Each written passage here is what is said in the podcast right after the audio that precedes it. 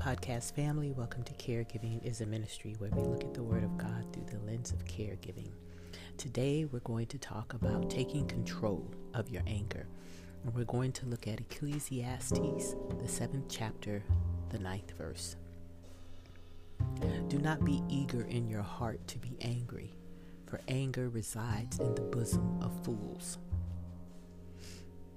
Today, we learn that we have the power to control our thoughts, our words. Whether we're angry or not, we have the power.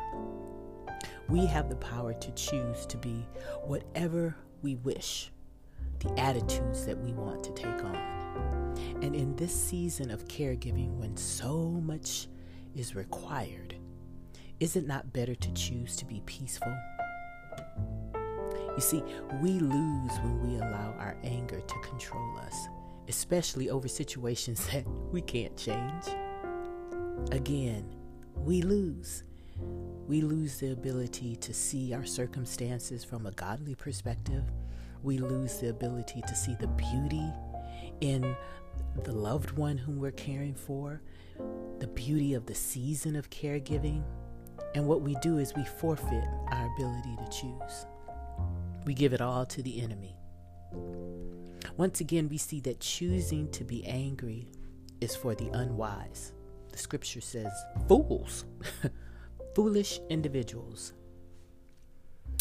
We can be angry, but we lose when we allow our anger to consume us. We become foolish. Would you rather be wise or would you rather be a fool? You see, the choice is left up to us. This day, this day, this is the day that the Lord has made. Will you rejoice and be glad in it?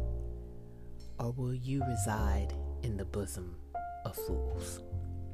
Let's pray. Holy God, we come to you because we don't wish to be fools.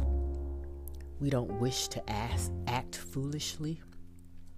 We don't wish to be irrational, and we don't wish to let anything hinder others from seeing you in us.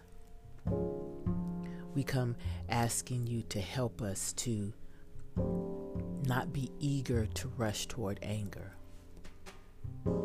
Let us learn how to be patient, how to allow that fruit of the Spirit to permeate our being Help us to recognize that in this season of caregiving or whatever the season we are in, that we have a choice. And that choice is to act wise or to be foolish. So today, Father, we ask that you help us to be wise, to quell our anger, to put things in a godly perspective, and to allow you to work. Help us as we shoulder this burden of caregiving. Open doors for us to alleviate some of the burden.